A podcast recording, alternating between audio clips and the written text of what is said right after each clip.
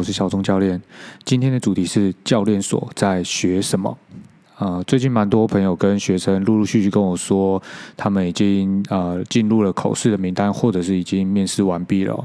呃，就是让我回想起来，之前有蛮多人问我的一些问题，所以呢，就在今天这集，呃，一次跟大家做一个回答。我先整理一下大家比较常问的几个问题哦，呃，包含推不推荐去读教练所或者是研究所。还有教练所在学些什么？跟你对体能训练的专业都在研究所学的吗？以及读完教练所可以从事什么行业？哦，还有最多人问的一个问题哦，就是非体育专长生适合读教练所吗？其实会问我这些问题的朋友，呃，有的是已经是教练，然后有的是打算想要从事教练工作，所以你可以看他们的。呃，问题就是哦，五花八门，所以我今天在回答内容呢，就是一方面在介绍教练所，一方面也跟大家说明为什么我推荐来读教练所。OK，我回答完第一题，然后我推荐哦，但是为什么推荐呢？我们就慢慢听下去。呃，先介绍一下我读的研究所，我读的研究所全名叫国立体育大学竞技与教练科学研究所，对不对？名字有点长哦，所以我们都叫它教练所。呃，我今天的介绍呢，就会主要就 focus 在这个。呃，大学这个研究所，因为毕竟我只念这个研究所嘛，哈。那然后当初我其实在准备研究所的时候，有比较了几间学校哦，所以呃，最后也就是考了国体大，然后也顺利的录取了，哈。呃，我们。教练所在入学的时候会分成两个管道，一个是教练科学组，一个是竞技训练组。啊，其实从这里你就可以看出它的一个优势。那优势是什么呢？呃，竞技训练组其实是考试的资格限定哦，就是你必须是有选手的比赛成绩。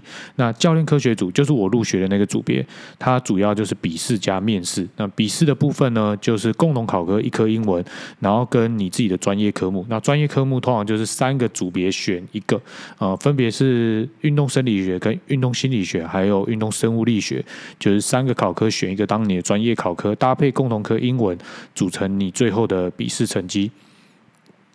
所以说，如果你不是选手出身，基本上你都只能跟我走同一个入学路径，就是去考教练科学组。那为什么我会说这是一个很大的优势呢？就是你可以想象，就是你的同学啊，以我为例好了。呃，我的研究室同学很多，就是亚运夺牌的射箭选手，跟国家代表队的拳击选手等等。哦，简单来说就是架杠的 Chinese Taipei 代表队了哦。啊，你除了你自己研究室的同学之外呢，像你同研究所的同学或者是学长学弟妹哦。哦，很多都是职业选手或者奥运夺牌的选手哦，所以平常我们一起在上课的时候，哇，那个教室是金光闪闪的哦。就是呃，为什么会讲这件事情呢？因为呃，很多我觉得不一定以前要是选手你才能够当教练哦。其实这个在台湾也不是一个特例哦，就是在很多的国家，他们会成为优秀的教练。本身有些人不不一定以前是选手哦。那我为什么会觉得说就是？呃，这是一个优势呢。我觉得优势主要有两个，就是呃，你跟这些优秀选手一起上课跟呃训练啊，就是其实我们除了室内课程之外，还是会有一些运动跟训练的一些课程。那其实你就可以了解什么叫做优秀运动员的榜样哦。有时候这个优秀运动员的榜样只是一句话的描述，可是你每天跟他们相处在一起，的确会可以具体的感受到他跟一般的差异在那边。其实你可以想象嘛，就是你跟这些夺牌的选手，像我自己的同学，就是全大运三连霸的选手哦。那你我们上课的时候一起站在起跑线上哦，等待老师那个讯号，在做速度训练。哇，光想就多激烈啊！哈，想多刺激就有多刺激。好，那这对我来讲，在担任教练以前的这个研究生生活，是一个很重要的一段经验哦。再来就是呃，如果大家有在上外面的研习或者是证照考试的话。呃，有一些很值得推荐的证照考试或者是研习，他们都会邀请优秀的运动员来做分享。可是你可以想想看哦，它这第二个最大的优点是什么？就是你来读研究所，这些优秀的运动员，他们不是只有某一堂课跟你一起上课，他是每天呐，every day 哦。那 every day 的好处是什么？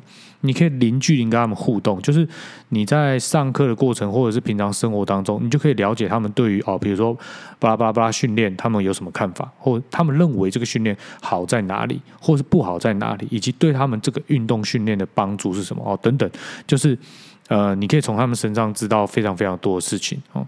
那像这样子顶尖运动员哦，他们累积十几年来的训练的经验，还有他们看待训练的这个心声哦，我觉得不是一堂证照课哦，就是哦，我这里当然没有说证照课不好，或者是讲座不好哦，只是说像这样子的机会在研究所里面真的是非常非常难得哦。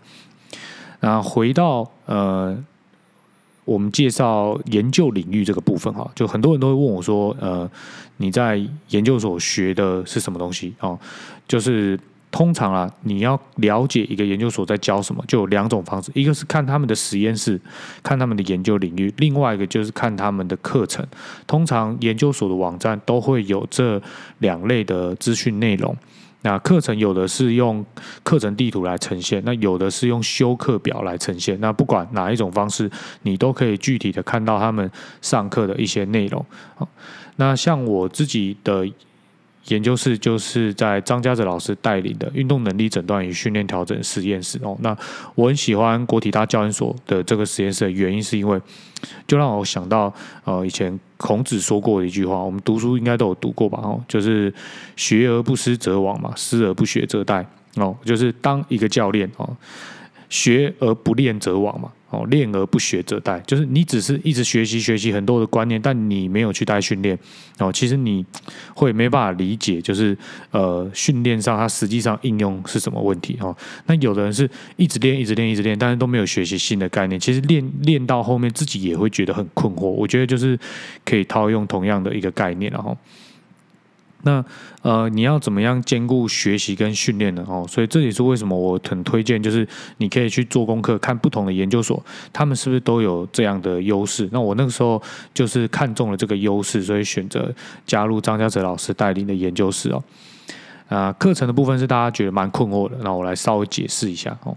我附上课程地图，那你们可以好像有点模糊，然后大家可以看上网哦，去找找看，呃，它详细呃比较高解析的版本。啊，我的课程安排呢，呃，有这边介绍给大家，我把它分成三个部分啊。红色的框框是我自己的指导老师开的科目的，呃，算是主内容哦，包含像运动训练学等等。那黄色的框框是因为我们研究所规定，在修课上，你除了你自己的主主内呃主领域之外，你还有一个副领域哦。那我那个时候其实去当。呃，考研究所当研究生，我最主要的目标其实就是希望我未来可以成为一名好的教练哦，然后可以在实实际应用上能够呃使得上力，所以我那个时候就选了这个心理心理组别的课程哦，然后紫色的框框呢，就是我刚刚讲的。实物运用跟指导哦，包含像专项教练实习，这是选修的课程。那在我们老师的研究室带领之下呢，它也算是一个训练中心，他会接校内或者是校外的选手来做指导。那我们就可以跟着老师或者是学长姐在旁边做教练见习。然后等到你越来越驾轻就熟的时候呢，你就可以担任选手的指导。简单来说就是担任教练了哦，但是就是菜鸟教练这样。然后除了训练之外，还有一很部分很重。很重要的一个部分就是去做检测的任务哦，帮助选手做体能检测啊，然后收集他们数据，然后去做分析这样。那我来说明一下大家的困惑，就是运动训练学跟训练生理学是在做什么？基本上它应该算是同一个学科哦，只是它把它拆成两个部分来看。那我来举例一下他们在学什么。运动训练学呢，就是之前的 podcast 有跟大家分享过嘛，就界定。每一项体能的要素，那像什么是速度啊？啊，速度又分很多种啊。什么叫力量啊？力量又分很多种，类似这个哦，这是运动训练学很重要的一个课程部分。那另外一个部分呢，就是安排训练的顺序跟调整它的强度跟量哦，他会给你一个基本上的建议，譬如说呃。你要先练速度还是先练耐力？然后大家比较常有的一些疑问就是：先做重量再跑有氧，还是先跑有氧再做重量？哦，这个就是在运动训练学上，它会给你一个基本的架构。那最后一个部分就是搭配周期化训练。你要怎么把你的这些训练安排的得宜，然后在对的时间做对的事情哦？这个就是运动训练学，它告诉了你一个安排训练的架构，就有点像盖房子，它是钢骨哦，就是钢筋水泥哦，它把你架了一个好的地基跟结构，类似像这样讲。那刚刚讲的这些东西，他告诉你怎么做，但为什么这样子做？为什么一定是有原因的嘛？那这个原因就是因为你的身体有一些变化跟一些讯号的反应。那你做了某某训练，你就会有某些反应。那这些反应呢，或者是你把 A 训练跟 B 训练加在一起练的时候，它会变成什么样的结果？你要能够去预测跟判断。那这个部分的生理就在训练生理学里面会教给你哦，所以他会告诉你你做了什么，其实你的身体会有什么反应，比如说心跳，心跳为什么会升高啦，然后心跳呃或者是血呃血液的血氧啊，或者是它的 pH 值啊、血乳酸啊等等这些值，它会怎么去做一些变化，然后为什么它会这样变化哦？那衔接这两个课程呢，就是后面的第三个，就是运动能力诊断跟训练调整哦。运动能力诊断呢，就是。很简单嘛，看课程题目就可以知道说，它主要在教你两件事情哦。第一个是教你怎么测试哦，怎么做诊断。测试完了之后呢，怎么去分析这些数据，然后了解这些数据，知道这个选手他遇到了什么样的体能问题之后，你怎么去跟动他的课表，或者是设计课表给他做。这个就是运动能力诊断与训练调整的部分。那儿童与青少年训练呢，就蛮容易理解的吧？哦，就其实因为儿童与青少年为什么他会成为一个独立的主题？因为他不是因为年纪比较小，他就变成小大人。譬如说，我们做耐力训练，哦，他做我们做一千公尺好了，那大人做一千公尺，小朋友那不然就给个三分之一好了，做个三百好了，哦，就是不是这个小大人的概念哦。他因为他身体的发育跟节奏的关系，他会有很多生理上的机制跟大人是不一样的哦。所以这个其实在国外也是一个专门独立的研究领域哦，有蛮多蛮多的专家学者。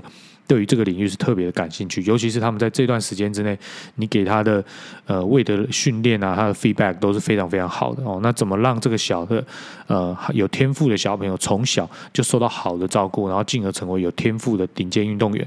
这就是蛮多专家学者为什么着迷于这个领域最重要的一个原因哦。那接下来讲讲我自己学习的副领域。我那时候学习这个副领域呢，有很一个很重要的原因，是因为台湾有一名非常顶尖的研究学者，叫张玉凯老师哦，他目前在台湾师范大学服务，他那时候有在呃国体大教研所开这两门课程哦，那教练心理学呢，呃。主要在做什么？就是呃，顶尖运动选手，或者是说呃，你身为一名教练的时候，你生活当中在指导或者是选手，都遇到很多的心理状况。那这些心理或者是压力的排除，他们需要一些心理技能，譬如说像是意向训练啊，或者是呃压力管理啊等等，就这些东西的这些技巧，他会在教练心理学里面教你哦。然后运动认知神经科学呢，就是说你的身体呃，其实。人家常常讲心理学，心理学，心理学其实不是在心里嘛，是在大脑里面运作嘛，哦，那大脑里面的这件事情呢，就跟你的脑功能有关，所以其实心理学就是呃讲的比较玄一点，听起来就叫心理学。那讲了目前以现代的科学来找到了证据来听呢，它就是所谓的认知神经科学哦，还是跟生理层面有点关系。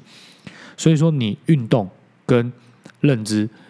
呃，你的大脑是有什么关系呢？比如说，你做有氧对大脑的帮助是什么？你做无氧运动对大脑的帮助是什么？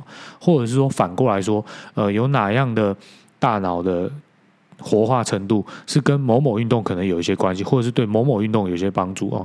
这样的领域其实，在世界上都有蛮多人研究。那张玉凯老师又是这个领域的翘楚哦。哦，所以我那时候，呃，最主要就是希望可以理解到这个身心理他们之间的结合跟解读，然后再就是应用层面，怎么把这些心理技能哦，不要常常只是说，呃，我们选手呃可能心理压力有问题哦，或者是抗压力不足，但是我们有没有什么一些方法，好，或者是我不一定能够做，但是我要能够判断这一名运动心理学。运动心理的教练，或者是运动心理治疗师，能不能够提供我们的选手一个好的呃心理技能的教学，或者是呃帮忙嘛？哦，那最后就是实习的课程了。那实习课程其实对我来讲，就是呃研究所生活当中很重要一个部分，因为就是把前面学的这些概念呢，实际上的去应用在训练上面跟检测上面哦。所以我觉得这就是整个研究所在学习的过程了。那回过头来，嗯。刚刚大家问的那些问题呢？哦，就是呃前两题应该算回答完了哦。然后再就是我对体能训练专业都在研究所学的吗？呃，其实不是哦，就是跟很多的人一样，就是现在网络上，尤其是以前那个时候跟现在又有更大的差别。现在像是 Twitter、呃 Instagram、Facebook、呃 YouTube，就有很多很多的呃管道可以让你拿到，或者是看到、听到。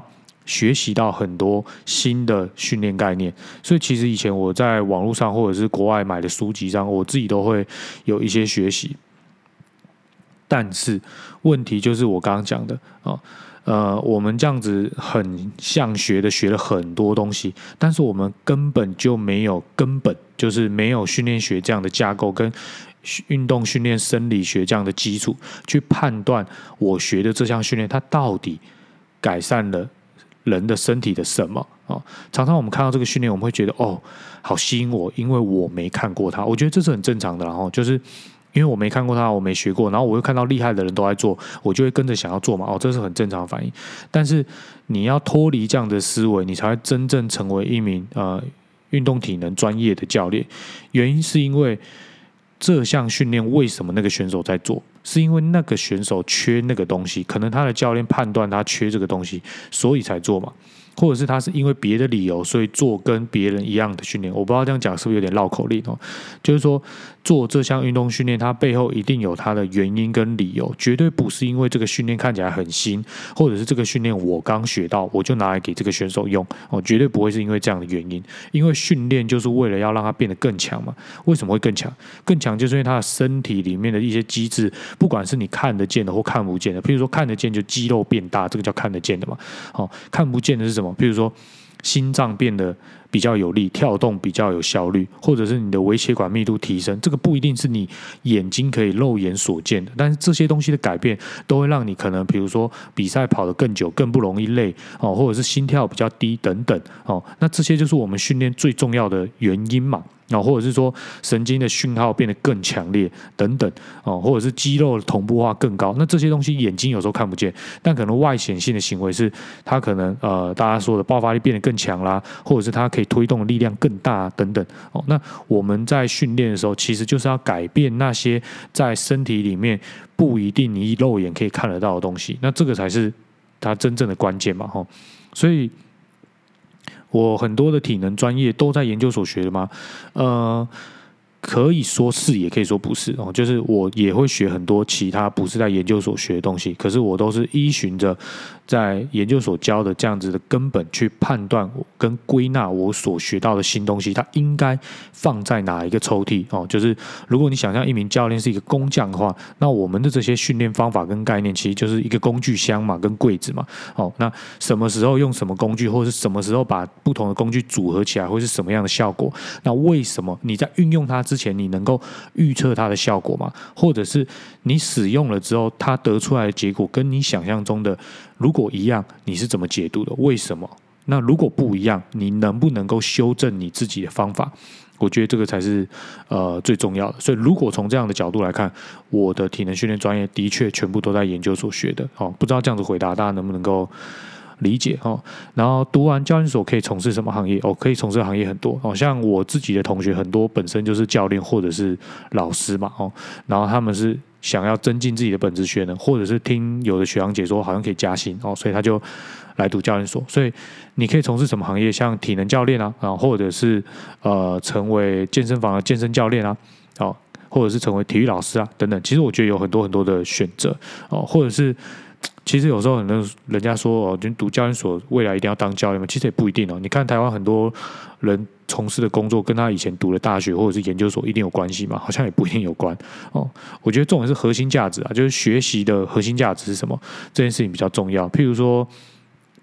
我常举例给我的朋友听嘛，就是你以前学的那些数学，到底对你的人生有什么鸟用？其实没什么鸟用，你知道吗？哦，除非你未来从事工程行业等等，哦，不然基本上那些很复杂的数学，对你的未来都没有什么特别的用处。我说直接的用处了哦。但你说为什么要学数学？我觉得在解答一个困难的数学题的过程当中，它可能培养你的耐心，哦，培养你的细心，然后你为了要最终求得那个答案的那个逻辑感。哦，把一件事情按部就班的解决的这个逻辑力哦，我觉得是才是真正在学数学这个过程当中，它可以带给你的人生的一些帮助，而不是把那一个题目解出来哦。当然就是。好像如果真的都解不出来，好像也不太行。OK，那呃，最后就是大家问的非体育专长生适合读教练所吗？因为像我就是非体育专长生嘛，所以蛮多人问我这个问题的哦。就我以前也不体保生，我算是读书上来的。呃，适不适合读教练所？其实，呃，就像我前面提的，这个研究所的入学管道分别来自于呃选手背景跟非选手背景的，所以其实这两者之间是可以呃互补的，然后就互相帮忙、互相成长的，我觉得是还不错。那适不适合读教练所？我觉得应该都适合啦。就是只要你感兴趣，我觉得就可以读。当然，就是呃，是不是一定能够当教练？我觉得这就不一定。因为我觉得，像我自己在教当担任教练工作的过程当中，呃，毕竟你还是要示范，所以呃，你给自己的，如果你以前完全都没有运动习惯的话。那你现在忽然投入了这个领域，只是在学观念，但是却没有自己去运动，我觉得这样也不太行。哦，所以就是适不适合读教研所？因为以前我刚开始读教研所的时候，也是很长，每天肌肉酸痛、DOMS 啊，然后呃上课完就是呕吐啊，哦就或者是头晕啊，躺在地板上很久这样，哦就是过程嘛，哦就是我印象很深刻，以前我们老师讲一句话，他说。